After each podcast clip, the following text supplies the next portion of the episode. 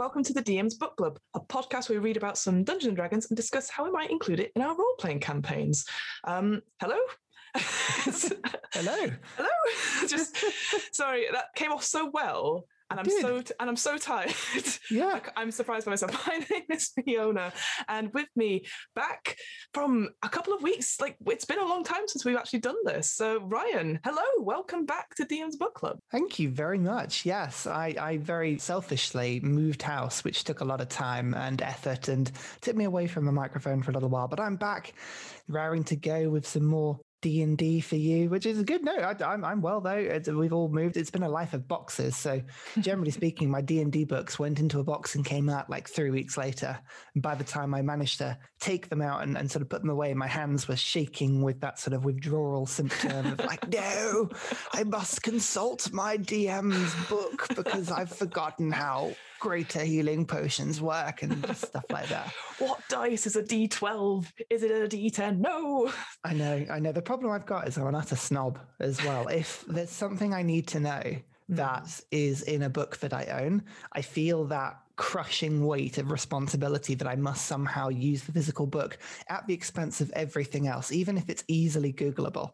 That's mm-hmm. my problem. Is anything in D and D, you tend to be able to, oh, on the fly. I wonder how much you know Yeah, a quasit does, and you're like, okay, well, I'll just Google it. But no, if it's in a book, I must find the book. I, I don't know what it is, but there's just something like I've, I've invested the time and effort. It looks pretty. Someone wrote the thing. There's something that um, Frank Skinner once said is that, oh, if he knows something, he refuses to Google it because he knows he knows it. And there'll be moments in a conversation he goes, oh, I know this thing. And then like 20 minutes later, he'll shout it out loud at the person he's talking to. So that's what I like to think happens with you. you just go, wait a minute, 45 gold. Phew, done it. Exactly, exactly. Especially because I write all over my book, so I know I know it because it's uh, it's there. I know. Every time I say that, I also have this image of you, like almost like Indiana Jones style, opening your box and the gold coming out, like, oh, oh yes, the Ark of yes. the Covenant. Oh man, could you imagine putting LEDs or something small down the spine of your book on the inside to like light you up, just on every single page? I, I, I would assume that you would get migraines, Ryan. I would. that. Would be Ah. absolutely terrible. What are we talking about today, Ryan? What is our topic of choice? We play a lot of D&D and a lot of other people play a lot of D&D. And one of the biggest decisions when you play it is what are you playing? A lot of people choose to play written modules like Curse of Strahd or you know when you uh, uh, there's a list there and I'm thinking I can't think of any other one. Tomb of the Mad Mage. No. Close. That, that, that's that's Close. two into one. That's two into one. What am I thinking of? I had Tomb in my head. Tomb of Annihilation. There you go. That's it.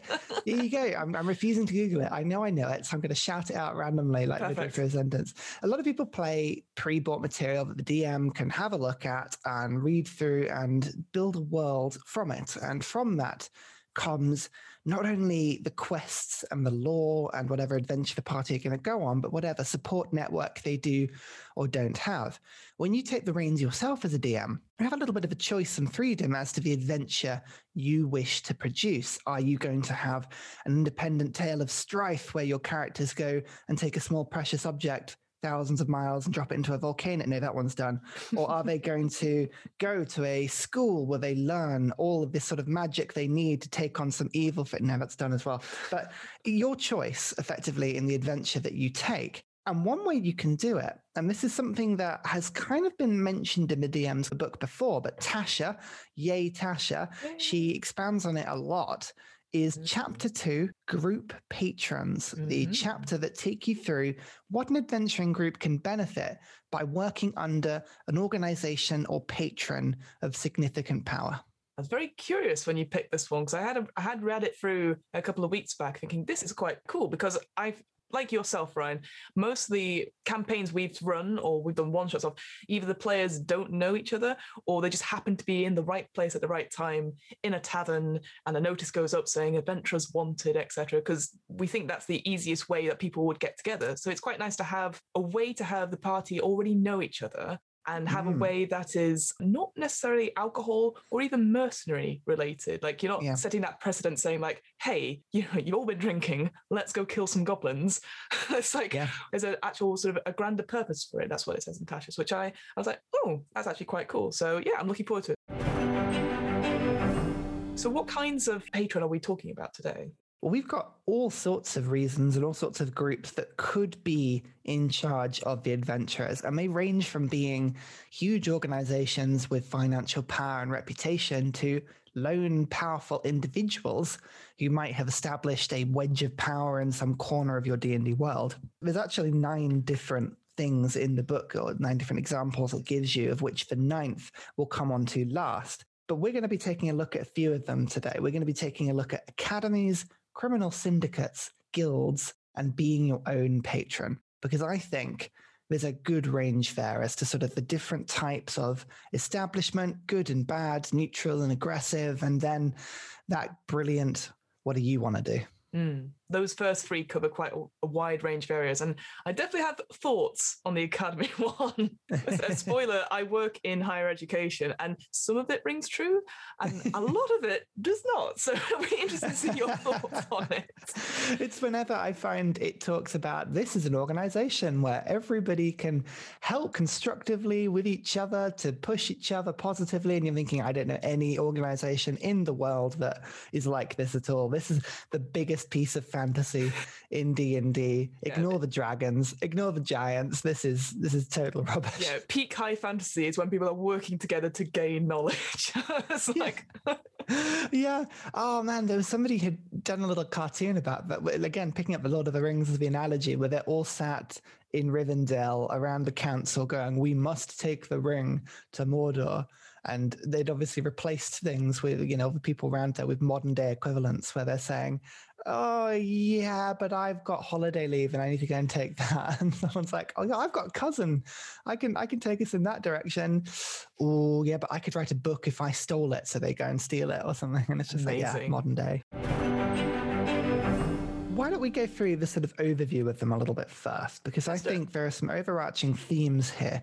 That once you get your head around them, you realize that actually a lot of what group patrons are about, you may be putting into your campaigns anyway, mm. how they work, what they provide to the party that session zero link is a really good place to start actually because when you get a group of new players experienced players around the table for that first session even in, not in a, a campaign generally even if it's just a one shot or a new arc of a particular story finding that binding reason why they are adventuring or doing something is really, really tricky. There's a reason why online, all of these lists of 101 reasons why your party have got together and, and are adventuring mm-hmm. is such a popular thing because it's a trope. They all meet in a tavern and something happens. I've used it before. I will use it again because it's a very good way of linking it together. And mm-hmm. when you get distinct PC personalities around a table, it can be very difficult to find an overarching theme as to why they might be somewhere. You've got the edge lord, you've got the widowed assassin, you've got the trope comedy character. How are they all going to be in the same place doing the same thing at the same time? It's quite tricky. And, and patrons act as a really good way of doing that because if your party are all connected to a higher organization, they could have just been recruited or pushed into a situation in order to essentially perform an act or a service in the name of that patron. So that's a really good way of doing it. But the support network it provides as well, it can actually leverage or give background to an entire campaign in terms of both story, but in terms of how you as a DM want to run it. The idea of a patron is that there are perks and mm. assistances to actually being a member of whatever guild or academy that you are actually in. There's got to be a benefit for the party. You don't just become part of this group. Well, unless maybe it's a criminal syndicate, for instance, but mm. you have chosen to be part of this group and you receive a benefit from it. Is it because the guild has a reputational bonus? Is it because they have resources available to them that span across the entire continent? Are they in possession of knowledge or are they responsible for dealing with a safety of something much greater than your player, which actually forms the backbone to your campaign. They're a really good way of sort of putting, I like to think of the spine of the mm-hmm. campaign, no matter which branch your party take or whichever NPCs inevitably they befriend, be it Billy the deckhand, who you designed to be a disposable character in series one and, and they, you know, end up taking it through the entire character, or Jimmy the kobold, who again was a comedy death that they picked up and now have in a backpack on your character's sort of arm. Doesn't matter what they end up doing. The guild or the patron group Mm. can effectively act as that spine that keeps things together throughout the entire story. When you have characters who are so vastly different, it's like, well, why would these people stay together after the first quest or first thing? And the idea that it is admin that keeps them together mm-hmm. Yep. feels so real, unbelievable that you have to work with these people day in, day out. And whether or not you get to be friends or not, or or acquaintances, I think it just adds that different dynamic. Like there's always this rule rule in improv whereby you, the scene or the the session is better if you know each other but you don't need to know each other in a positive way. You could have, you know, the rivals within the group, the ones that butt heads over, like, oh, well, the paladin says we should do this, but the rogue says this, and the wizard says this, and coming to that group consensus, it just reflects real life. And I mm. think it is quite nice to have that sort of like. I guess that's sort of taking that from real life and then putting it back. And I, I've always said this when I've talked about D and D at work is that actually role playing these sort of things is really good for team building because then you get to see Yeah. other points of view and then blast them with Eldritch Blast, which you can't do in the real meeting, but it's way to work things out. Um, Yeah. yeah. And then someone put it really well a little while ago, where they were saying D and D kind of replicates real life in some ways, but the big advantage it has over real life is that all problems can be solved, which is a really nice thing, especially when it comes to sort of building a group together and building a story and being very positive as a force in your life. Is that it doesn't matter what's going on in your campaign. Generally speaking, if you put your mind to it, you can do something about things. And real life is an absolute well, as we know from the last sort of 12 months and everybody's been going through, some things you just can't do anything about. You have to ride out and you have Mm. to, uh, life is quite a sort of chastening experience a lot of the Mhm. time. And D&D can have those dramatic and difficult things to deal with. And it can be used as a sounding point to actually make you think, oh, wow, actually, there's a lot there to think about. And I'll Mm. take that away into my life. But Mhm. everything can be dealt with. And sorry, that- that's just a total. uh, This is my love of D and D that we're talking Yeah. about now. Um, oh, no, but I, I agree with you. I think there is something like like I, I've always said this to you, but like our weekly D and D games are certainly a highlight to me, and the fact they're so early in the week gives me something to push through Mondays. mm, And I think, oh gosh, this is this hits me back. There was um, a news article on the BBC News like four or five years ago, which talked about the rising loneliness in young people. And it talked about when you're in big cities, so that people are busy, you know, busy, they've got stuff on and stuff on, but they don't make time. And they talked about like young mothers, obviously not having that support network, which obviously we've just talked about, or the culture was being pushed forward by like, you know, productivity and Yeah. alcohol. And because that's the only way you socialize. And hen for young, younger people, you know, say that 30, uh, 31, um, but having something that was regular and something where you're working towards it, something collaborative, it's silly, it can be serious, and creating a very unique story that always have those you have to be there moments was actually something I never considered how important that was. And it doesn't have to be obviously role playing games, it could be board games, video games with other people. Like we've had this ourselves when we played Sea of Thieves mm. or Raft or anything like that, where I was never big into these crafting games. But then I realized it was because I was playing them by myself. And now that we have a bit more time to do it, there's something amazing about D&D being bringing people together setting them an objective to aim for but at the same time if they don't get it it's not a failure. Whereas obviously in Yeah. real life if you fail to get something there are repercussions. There are Yeah. repercussions in the game but it doesn't reflect too far. And i think that it's being able to explore those options in a safe environment. Yeah i found it so important for that. So i absolutely agree. It's it's that sense of being part of something that's greater than yourself as well. I find maybe it's just a personality type thing, but if I am struggling with something or I am finding myself at a loggerheads with confidence or ability or just sheer will or drive to do something, if you flip the scenario and somebody that I care about or a friend or even a player in a game that I'm, I'm sort of doing something multiplayer with, if they have the same problem I do, suddenly everything switches on and you're like oh that's easy i will go and help them with that problem and if it's if Mhm. it's happening to me i may apathy may win the day and i may live with that problem for, for weeks and weeks and weeks and weeks but if it's someone you care about this if it's a purpose greater than you Mhm. it's much easier sometimes to funnel that positivity and that drive Mhm. into pushing through and keeping yourself and, and weirdly pulling yourself back up it's um Mhm. it's that trope that the sort of neutral good characters you think oh well they're just enablers they're just trying to be as helpful as possible and they're just a trope of goodness that is clueless but actually Mm. people don't realize that especially and this applies to real life as well if, if you're kind and you help people you find that weirdly, it's quite selfish because it, it pushes you forward in a sort of funny way. Uh, having that that greater purpose really pushes you through, like being part of a patron. Excellent. Look at that link. Seamless. Oh, Seamless. exactly, like a scythe. Whew. love it. Love it. Oh right. dear. Should we Let's- dive in? Let's dive in. So the first group we're going to talk about here is an academy. Yeah. Now, I have to say, as we film this, we've mentioned this before. We kind of well, actually, Fee keeps a camera on for me. I'm really lazy. My camera's over in a, in a, you know, it's behind a sticky. I do that thing where I put like a little sticky note over my camera so that the, you know, the criminals can't log into my Mark webcam. Zuckerberg can't see what you're up to. Yeah. Exactly, and steal my face ID, which is very important, as you all know.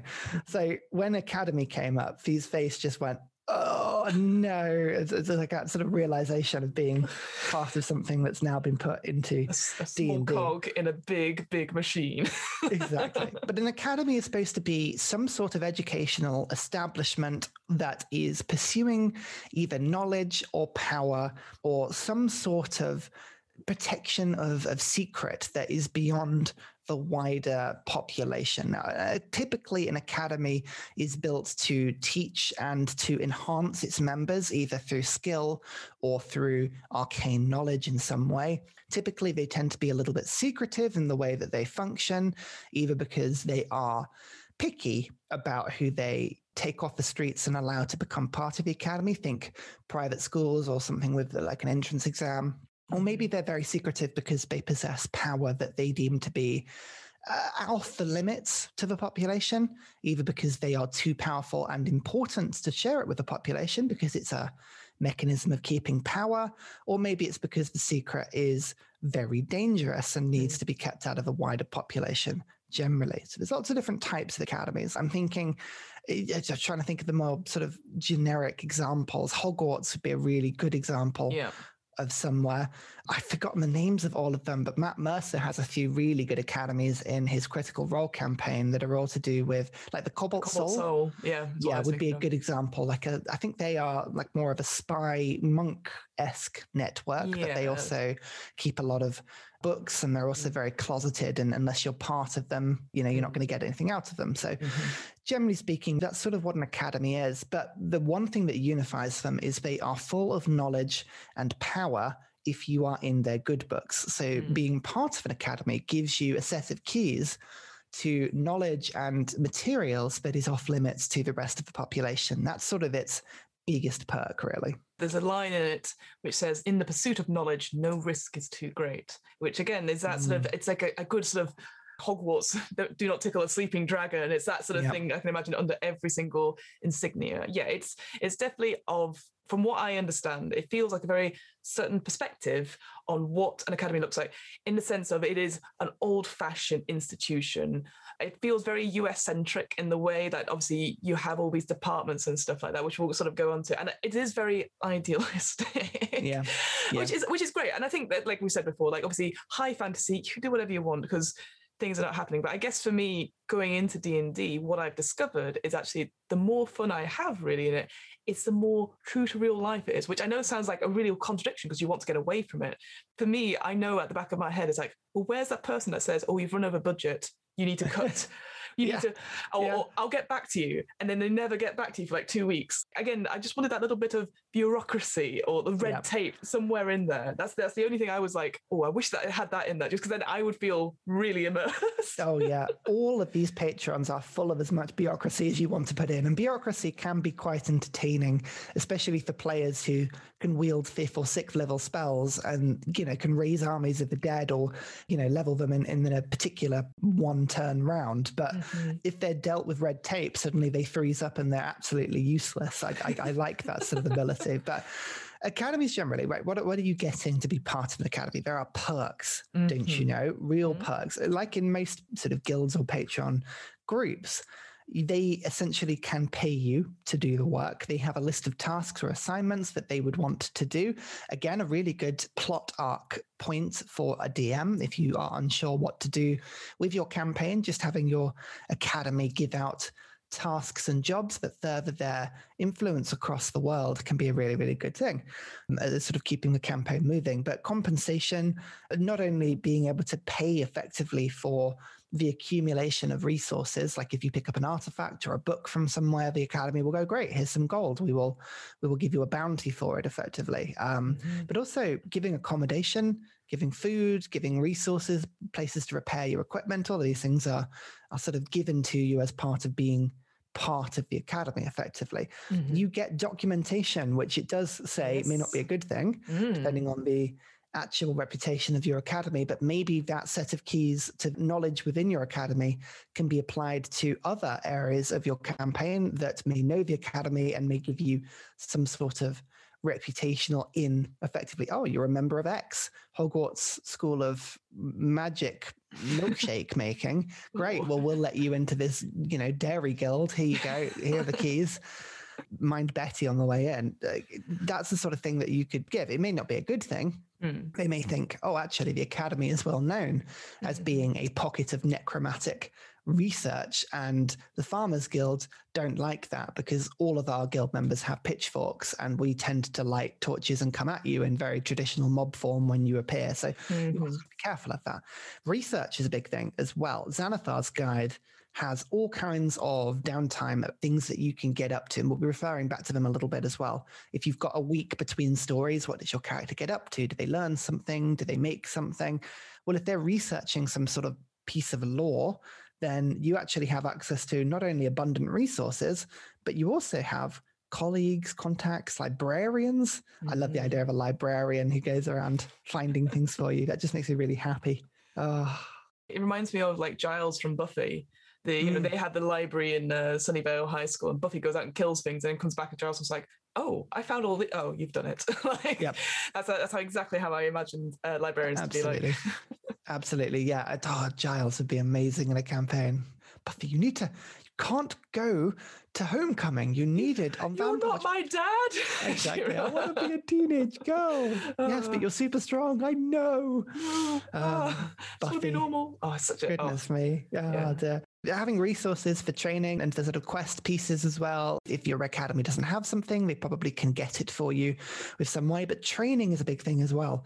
Mm. Um, downtime activities. I have a lot of uh, people in campaigns continually coming to me to ask for either changes to their character because they don't like certain bits or to say, actually, we took a direction in this campaign that when I made the character two and a half years ago, I wasn't exactly expecting. Can I get this skill or can I change this thing? Mm. Then, yes, if you're training for skills or for abilities that come with the part and parcel of the academy, they you have advantages and discounts on learning those trained mm. skills. So you want to become proficient in Arcana? Fantastic. Here you go. Here's proficiency. You can you can do that with this sort of you know, as I say, you can spend some time with Giles, and for a discounted cost, he will teach you the skill. So there are lots of different things that you can do. Having a Giles fee. Excellent. Exactly. but just to go back slightly, the different types of academy, because like you said, obviously when we think of academy, maybe for you and I, I instantly think university or like you said, a magical school stuff. But actually on the, obviously Tasha loves her tables. I will say that you've got mm-hmm. like boarding schools, Arcana Enclave, but at the bottom, if you roll a six on the d6, you have Museum of Dreams. And I'm like, mm-hmm. why is that not higher up? like, yeah. yeah. magical communication or shared dreamscapes connect a network of wide ranging specialists. Like, how cool is that? Like, I, I think the lower down you go on all of these lists, the more they've gone, okay, we've got the atypical obvious ones. We need two or three more. And people have gone, why not dreams? And they've gone, yes, put that in. exactly, exactly. We're thought stealers. Is that is that okay as an academy? Yep, sure, great. Well, we'll say nothing more about this point. And you're like, no, no, no. Let's let's circle back to that. That's quite mm-hmm. terrifying.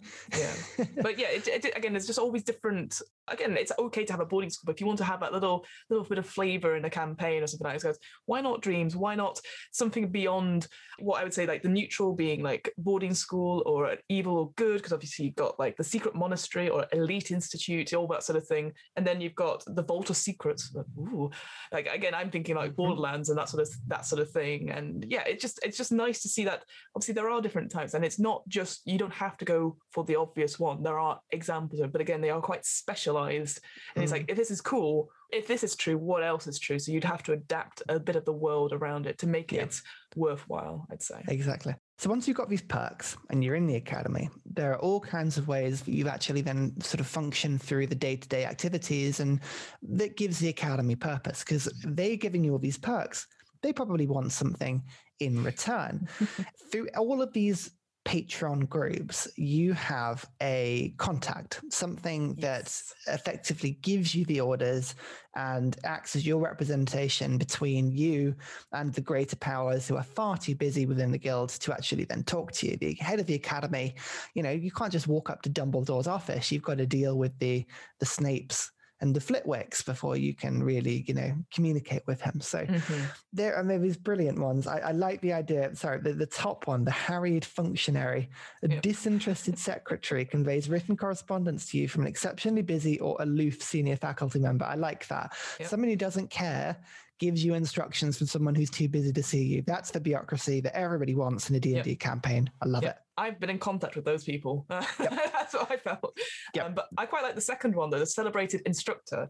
Uh, despite their throngs of ambitious assistants, they consider you their star pupil. I'm instantly getting uh, Lockhart uh, flashes, you know, from uh, mm-hmm. Chamber of Secrets, because that sort of thing where he takes interest in you, even though you're like, no, go away. So yeah. you can have that almost antagonistic relationship with them, which yeah. I, I, would love even you take the phrase celebrity researcher and you really put a Lockhart approach to it and saying celebrity doesn't necessarily mean successful, it just means famous. Maybe he's useless in using you mm-hmm. to actually do all of his reputational achievements. And, you know, within 10 sessions, you realize that all of your achievements are being celebrated on his behalf. Yes. Or something exactly. like that. The final one I really loved was a wizened fixture, which again, I, I, again, you might have more experience of this than I do, but like, um, I just imagine, you know, Oxford, all these stuffy rooms and stuff. And it's like, what do you want? It's like just yep. an old man, like surrounded by books, and go, go away. Yeah, yeah, exactly. It's, it's academics who have an office, but they ignore the office and yep. have claimed a part of a public space, and it, that is their office now. So even though it's the the chemistry lab for second years, you go to it, and they have set up like three desks, and if you go anywhere near them, they're like, "What do you want? No, this is my book. Ah, I, I lent this five years ago to someone, and they took two weeks to get it back to me." So I'm never lending it again, sort of thing. And you think, oh no.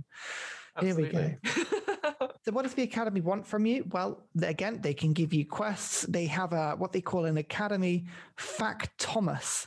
I don't know how I'm pronouncing that, but that that's a word I've never seen before. I nope. quite like that. but essentially, what it's trying to get at is that the academy has a purpose, and the quests it gives you effectively push you towards fulfilling that academy's purpose. So, mm-hmm. let's say your academy is in the business of collecting forbidden history is one of the options it gives you you will find yourself in tombs and long lost places quite a lot looking for artifacts and books that have been lost and need recovering that's all absolutely fantastic let's say that you are again i quite liked this one it was cryptogeography, which yes. sounds like a, something that could be scientific, but it's just search for proof of the hidden land or that the world isn't structured as commonly assumed. Yes, mm. you can be the person who's trying to prove that Atlantis exists. I love that. it's, it's, just as an idea, it's just it's just amazingly fun. But yeah. as a DM, your academy has a, a functional aim. It wants to do something. What is it, and why is it pushing players towards effectively doing quests of a certain type? again, it's it's up to the DM's discretion, but there's no time limit on something. Where again, obviously in real life there probably would be. I think my only my only criticism of all these patrons, which I'm sure we'll go into in a little bit, is that apart from I'd say the criminal syndicate, there's no uh, reference or thing of what happens if you don't complete these things other than like oh we'll take perks away. And uh, all the perks are really interesting and they give you this food for thought but there's nothing like necessarily gameplay advantage to it. It is all sort of like role play flavor. Like you said like the training and the research and sort of all optional really. And that's totally fine but it's that sort of thing is like well what if we don't complete the mission? What if we you know what if we keep the artifact for ourselves you probably say they get kicked out or something like that. But then that's might might be what they want. Whereas I think what would be really fun is that you are you are just put on with lots of menial tasks, uh, like you know deadlines and stuff like that, and you, oh, you're not allowed out until you finish these these little little things. So it's I guess for me it's just tweaking the way like what is the consequence of not fulfilling your duties to the university? Because yeah. you you'll be off to one mission and as one is tended to do you probably get sidetracked by a whole load of things and then eventually you come back. Probably the academy is like where the hell have you been? Yeah. for like you've missed this many lessons. You owe us this many fees for your dues. Hmm. what are you doing? Yeah and I like to think as well um Xanathar in the downtime activities there's a lot of references to rivals as being mm. quite a mm. fun, entertaining thing where maybe when something negative happens, your rival does it successfully. And that, mm. for whatever reason, gives you a bit of grief. So if you don't do the quest properly, then maybe Snooty Poopy Pants is the one that comes in and very gallantly saves the day and he gets all the benefits and you don't. Mm. And you're mm. like, oh, damn you and your floppy blonde hair. I find you absolutely repulsive. And that's a, a quest thing in itself. No, I like that. That's actually probably a really good way to motivate people. Is that oh, if you don't get it, then some other person does. That's not the hero of this story. I like that. Yeah. I like that a lot. As you mentioned, academies aren't the only thing. We're going to have a look at criminal syndicates now, which are a little bit hmm. different in motivation. Because I quite like this one. Uh, unlike an academy, which you probably joined or somebody willingly provided the push to get you into it. A criminal syndicate you may have chosen to join, but it may have chosen you to join because of some debt or some issue that it had with you. Maybe you killed the wrong person. Maybe you bribed mm. the wrong colleague. Maybe you extorted money from the wrong place that was under its control and now you owe the criminal syndicate big. Maybe you are the chaotic evil character your DM hates and you need a very functioning way of being railroaded into a sensible campaign. So the criminal syndicate's the clever thing to sort of do with you. Or maybe you just fancy a bit of an anti hero campaign where you have good people working for bad people to do good things, mm-hmm. something like that. Or there can be a real range of reasons why you might work for a criminal syndicate. And there are all kinds of different syndicates that it gives you as examples. Anything from thieves guilds and assassin societies, really think your sort of Skyrim or high fantasy groups of people who do nothing but steal coin pouches from old women in markets or decide mm-hmm. to kill off random cousins for people trying to crawl up the throne of, well, either a throne or an inheritance list of some kind. But there are other ones as well, like Pirate Fleet, amazing. We've played yep. too much Sea of Thieves recently we to really turn have. that one down as an option. So I like the idea that you are part of some sort of large pirate consortium and mm. you are you've got your own ship and the, the bureaucracy is mundanely stupid things like you didn't buy your cannons from us. They're oh not to regulation. We're yes. really, really pissed off. Or you didn't burn the corpses of the things well enough and now the pirate lord doesn't feel like you've really flown the flag for him properly or whatever mm. it might be. Yeah, there are all kinds of things. The two bottom ones, I didn't know which one would appeal to you more body snatchers or thought thieves. I mean, I like the alliteration from thought thieves, but. Yeah, thought thieves. I, I did think that as well. Just like, ooh, the psychic criminals infiltrate their target's minds to steal secrets and disguise their existence. Like, oh whoa. Oh my goodness. It just feels like a bit 1984, I will say. Like, I'm sure yeah. they have that thought police, is what they're called. But I, yeah, again, I love the idea of the pirate fleet. They say, no, it's like, we have a code, a pirate's code, and there are more guidelines. However, in this case, yeah. we just don't like you. I was yeah, just thinking exactly. about all those Pirates of the Caribbean films where you have Keira Knightley going, "We must do something." They're like, "Ah, but there'd be a code." yeah, there'd be a code. We all stick to the code. We all stick to the code when it suits us. exactly, exactly. And then when the plot determines that we need to forget or pick up the code again. But so, I what guess... do you get from being part of a criminal syndicate yeah. then? So, it is full of perks that are all designed to enable criminal enterprise. As long as you don't drag the guild publicly through the mud, which tends to be the things that it dislikes, or get there's certain safe houses and, and, sort of benefits that it provides that you can accidentally spill to the wider public and it may not like you doing that and may take those perks away from you in the future. But essentially a criminal syndicate wants to enable you to thrive as a person and instead of paying you directly it takes a cut of the money that you earn. Mm-hmm. so it's really your responsibility to earn the money to steal the thing to coin the gold.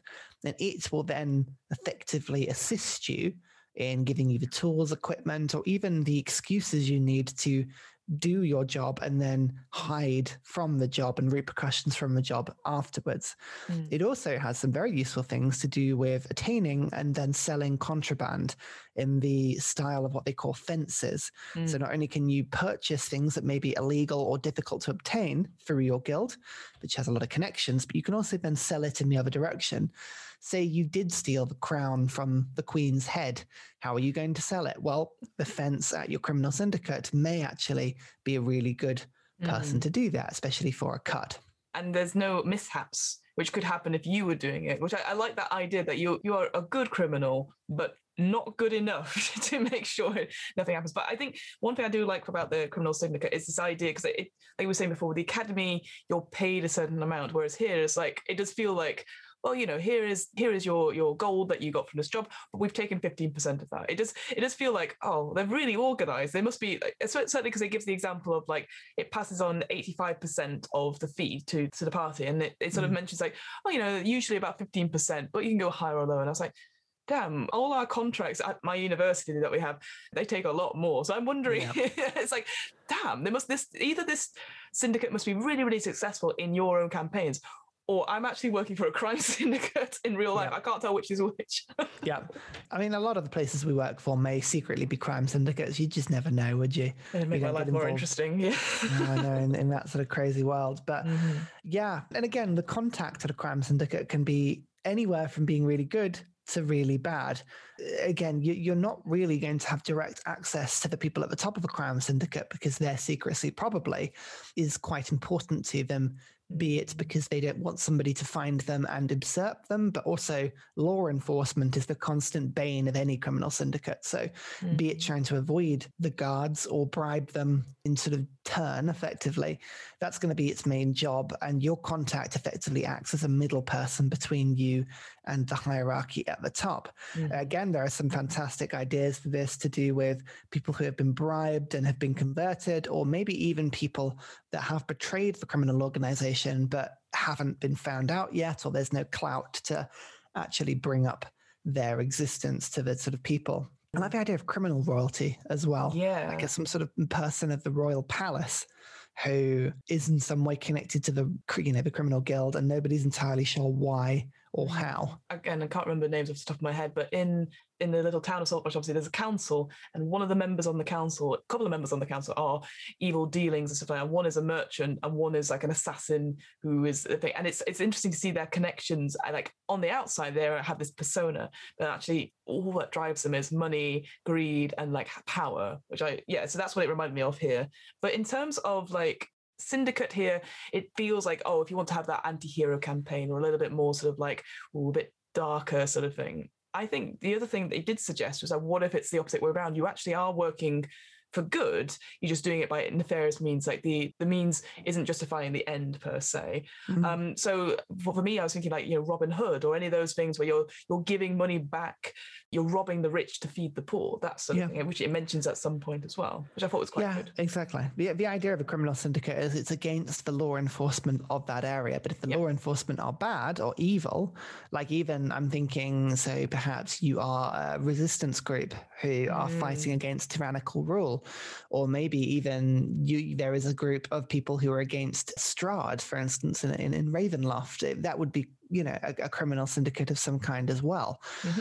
So there's all kinds of different bits, and that's for you as a DM to sort of play and tweak with. But I like this one. There's there's a lot of scope for plot based activity, and especially quests that maybe would be a little bit more edgy and anti-hero esque than other mm. patron groups might sort of give you. Yeah, it gives that choice to to the players. Even though I do like the idea that you know something's happened and they have to do something in order to repay their debt. But that sort of feeling that actually once you're in, you're never really out. And yeah. just having that connection and stuff like that. And yeah, I love this idea, like with all of them, like this contact who's like a shady figure in themselves. The one that got me was the clever urchin, which again makes me feel of um, uh, Sherlock Holmes, like the underground network or the irregulars. You're like, oh, God blimey, governor, you've been told you've not been paying your fees. Oh, yeah. That's not very nice. like... yeah. Exactly. I, I, like the idea of a clever urchin being the one to give you quests involving assassination. Oh, you haven't got a spare silver for a pie, and by the way, can you kill the pie merchant? It's uh, yeah, you won't mind. It would be a great favour to Don. Okay, just, goodbye. I'm just a cheeky chappy. Yeah, a proper artful dodger esque. exactly, exactly. So, criminal syndicates uh, represent nefarious groups or people against the authorities.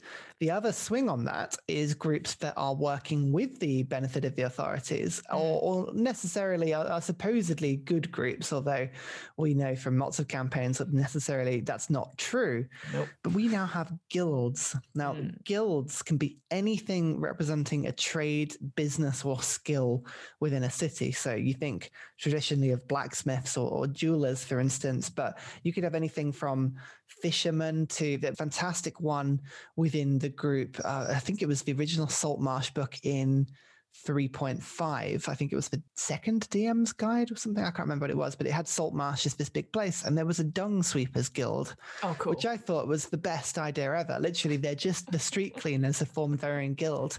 And their only trade is keeping the streets clean and then underhand selling all of the stuff they find in the bins that people have accidentally Amazing. thrown out. Amazing. I, I quite like that one but a guild can be anything that you know big really important things as i say blacksmithing would be a good example of a trade that has a lot of money and reputation through it and then less important things like mm. lamp lighting for instance would be mm. something that would be not necessarily big mm. but might be reputational enough to hide some other truer sort of guild or consortium effectively mm-hmm. but anything that involves gold or business trading money trading objects trading skills that you will find in a guild. And the quests kind of represent that a little bit with guilds as well. They're all to do with the accumulation of money, the furthering of the trade, or sort of acquiring the materials to trade whatever business that guild does, or even just to actually collect debts and avoid rival businesses. So mm. there's a lot of crossover between a guild and a criminal syndicate sometimes in the quests it can give, where maybe there are two merchants guilds in a city and one is trying to underplay the other one and disrepute it and destroy it from inside. And, and you find yourself doing much more evil quests mm. than you might have imagined working for a reputable, you know, reputable business effectively. So there's all kinds of things you might be doing as part of the guild, obtaining artifacts, furthering materials, trading, or, you know, disposing of business rivals if, mm. if you were sort of doing that underhand.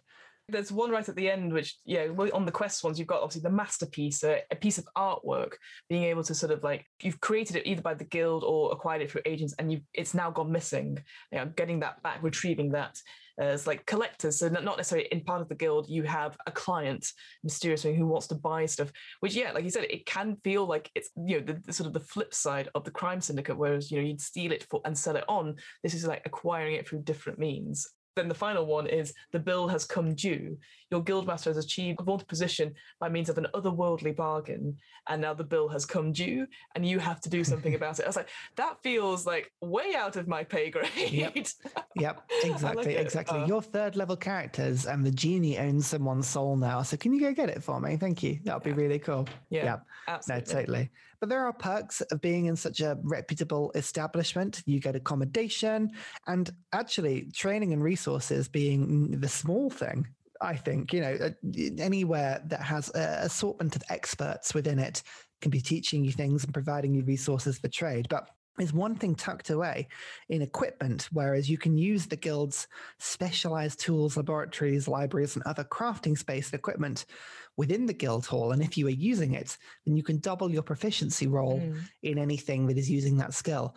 Artificers, wizards, anybody creating objects or equipment may find a guild incredibly useful.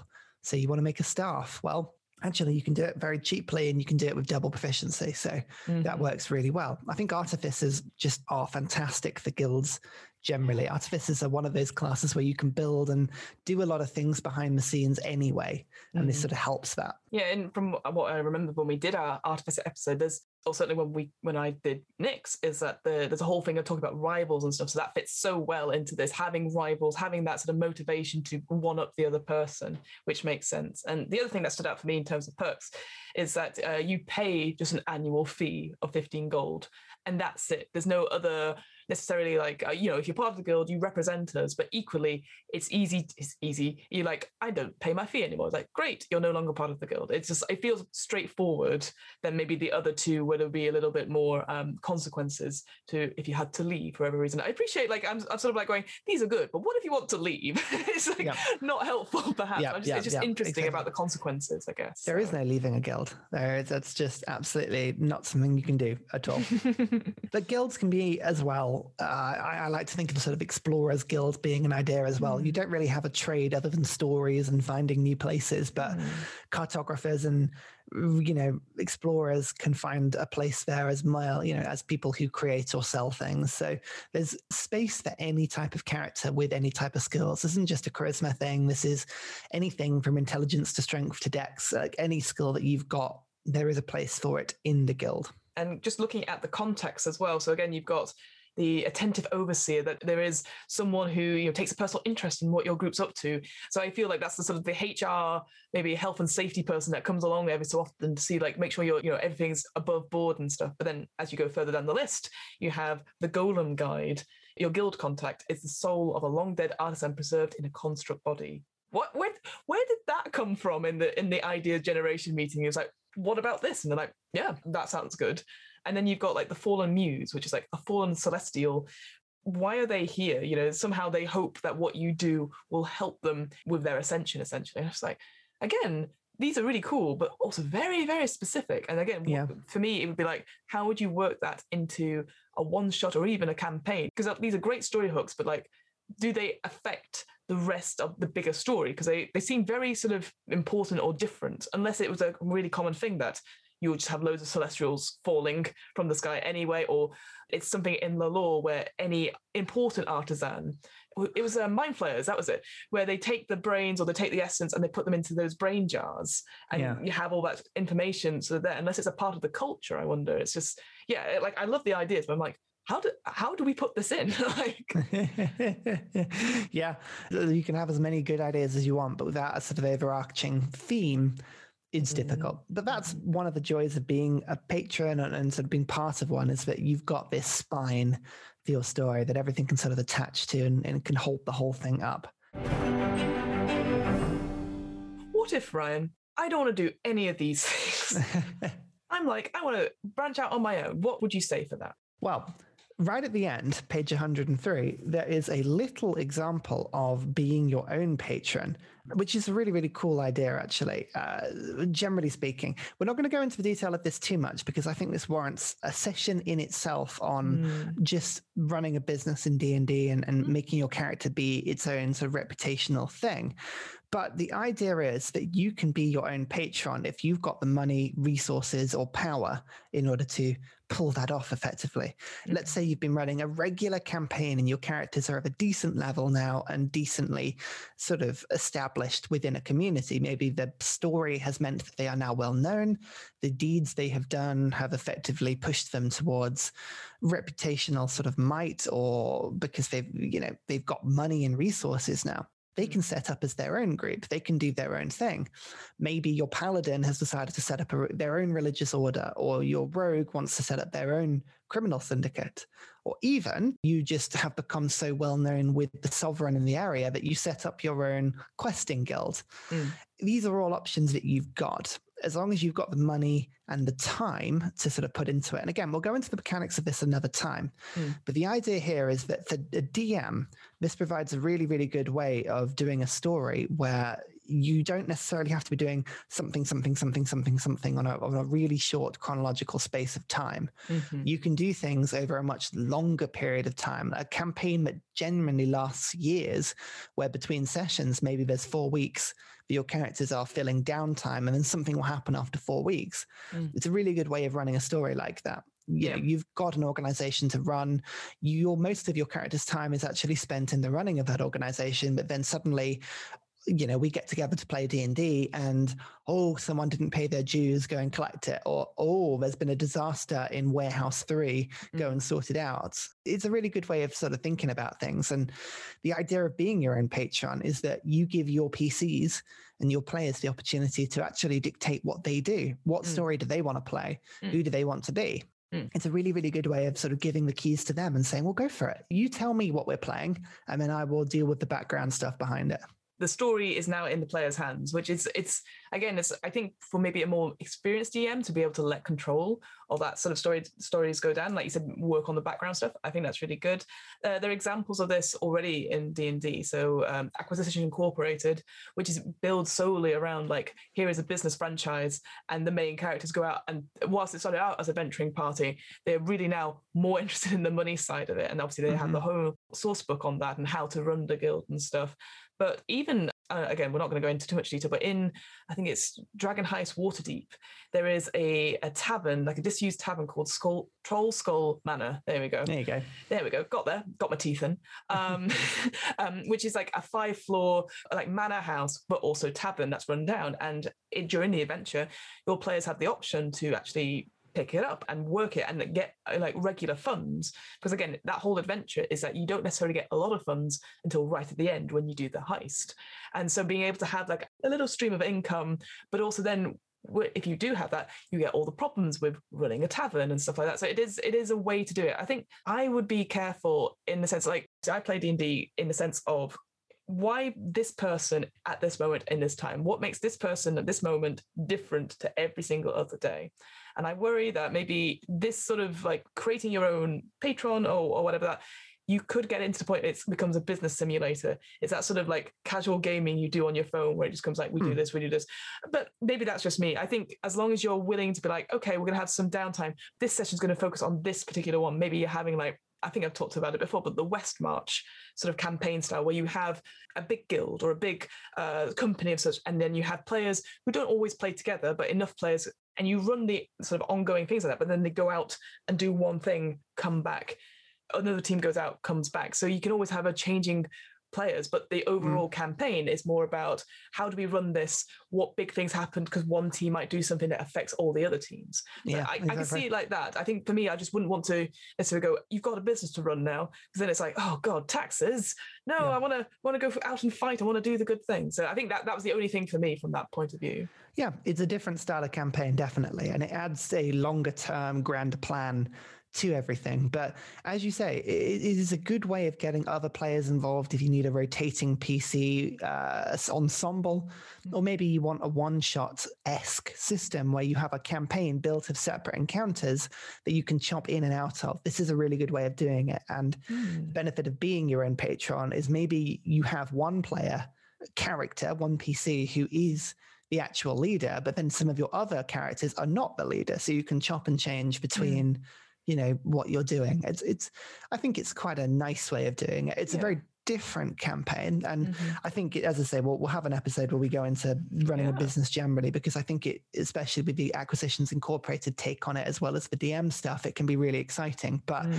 yeah something to think about there's an RPG called Monster of the Week, where essentially it's like Buffy or Angel, that you have the same group of people that fight a monster or something like that. And what's really cool about it is that you can create the world from that. This is the same sort of setting, but you the players create it. And maybe with this, if you're having it is about the guild, it's writing the story about the guild and uh, interesting points in its timeline, which you then could probably put into another campaign.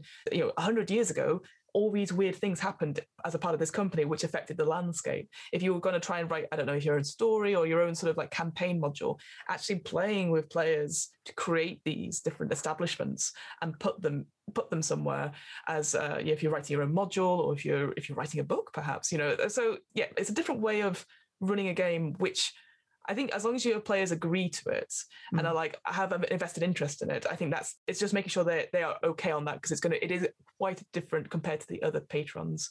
And yeah. I think the only other thing I'd say as well is that I sounds like to me it's a group patron, so it's like one patron for the whole group, and it, presumably you'd have that at the beginning of the, the campaign and as a way to start things off. But at the same time, you could have it in in the middle of the campaign. I was wondering whether or not could you have more than two patrons and it's about individuals.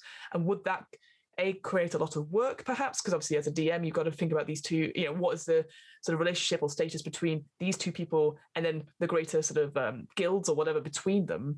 Would that be something that you would do? Like would you have would you only have say like you can only be part of one guild at a time for all of your members? Or would you say oh you could have two or two or more in a group. Absolutely, you could be part of two or more. I think from a DM's point of view, there is a little bit more to think about. Mm. Although there is a thing where you can only do so much in one session. So you don't necessarily have to double prepare every session in the sense that each guild wants you to do something every week that you get together with your players. It can alternate between and it could be quite a fun way of, of balancing that. And even if it was just different contacts within the same group, it would be a mm. good way of, of, introducing some flavor. You could even have competition and rivalry there. Yeah. So perhaps after 20 sessions, you've got the criminal guild and the actual guild give you the same quest. Yeah. But in different ways. And suddenly you have to choose between, well, how do I solve this in a way that means that neither guild is going to want my scalp or, or suspect yeah. that I may be playing like you know, agent, across yeah. the, the playing field here. This is no, it could be really interesting. I think yeah. there is a lot more to think about, mm. but that's not necessarily something to shy away from. No, no, I, I just again, it's that sort of thing. I was like, how much work do I need to do as a DM to include these sort of things? And like you said, I do feel like patrons are campaigns specific. So if you know your campaign is definitely more open world compared to say maybe a written module, you can have it in there. it's just again justifying why it's there rather than having it there and stand out. I guess uh, just for me as a storyteller, just being able to maybe I just like smooth edges over my worlds. I don't like yeah. sharp points. exactly. Well, Ryan, thank you so much for for all these things, and I yeah, I've definitely learned a lot about you know how people in the US see what, what kind of organizations we as players would be interested in. But yeah, it's all good food for thought. Um, what are you up to? Anything to plug? Anything going on in the Civ 6 world? There's always stuff going on. No, you can come find me on, on YouTube. I'm Ursa Ryan. Come and uh, say hello. I've got the Ursa Ryan Discord as well. So you can come and talk to me about D&D if you would like. But no, things are pretty good at the moment. I cannot complain. How, how big are you doing? What are you up to? I, am very, thank you. I'm very well. Um, my name is Fiona. I run the What Am I Rolling podcast, a twice monthly RPG one shot podcast. As always, it's going very well. I am behind on my editing, as always, but it's um it's been really good. I've had some really good feedback about a couple of the episodes that got out. We've had Below, which was a very intense solo RPG, which I got some really good feedback on, and of course, uh, Ryan. I know you know about this, but it's the first time I can announce on this podcast. But we actually have a discount code for an actual friendly local game store, which is really exciting. That's true. Yeah. Yeah, fantastic. So, so there is a game store called Third Space Gaming. Oh god, I'm going to get the name wrong. That's really embarrassing. Third Space Gaming. Anyway, they are um they own Burnley so near my hometown and Burnley. Uh, Burnley. And basically, if you use the offer code DMBC at checkout, you get 10% off your first order on any of the RPG products or any products in anything. So if you're into your minis, if you want to get the new D&D book, obviously Van Richten, Richten's uh, Guide to Monsters or whatever it's called, that's coming out, do it there. And uh, it's, it's quite nice to see that people have started using it. So yep, if you want to use it, it's the DMBC at checkout for 10% off. There you go. Look, we've we've grown up. We're all we're all official now. I hate it. like being an adult. Ugh. Well, until next time, friends, thanks for listening, and we will speak to you, hear from you. We'll do something with you next time. See you later. Bye. Bye.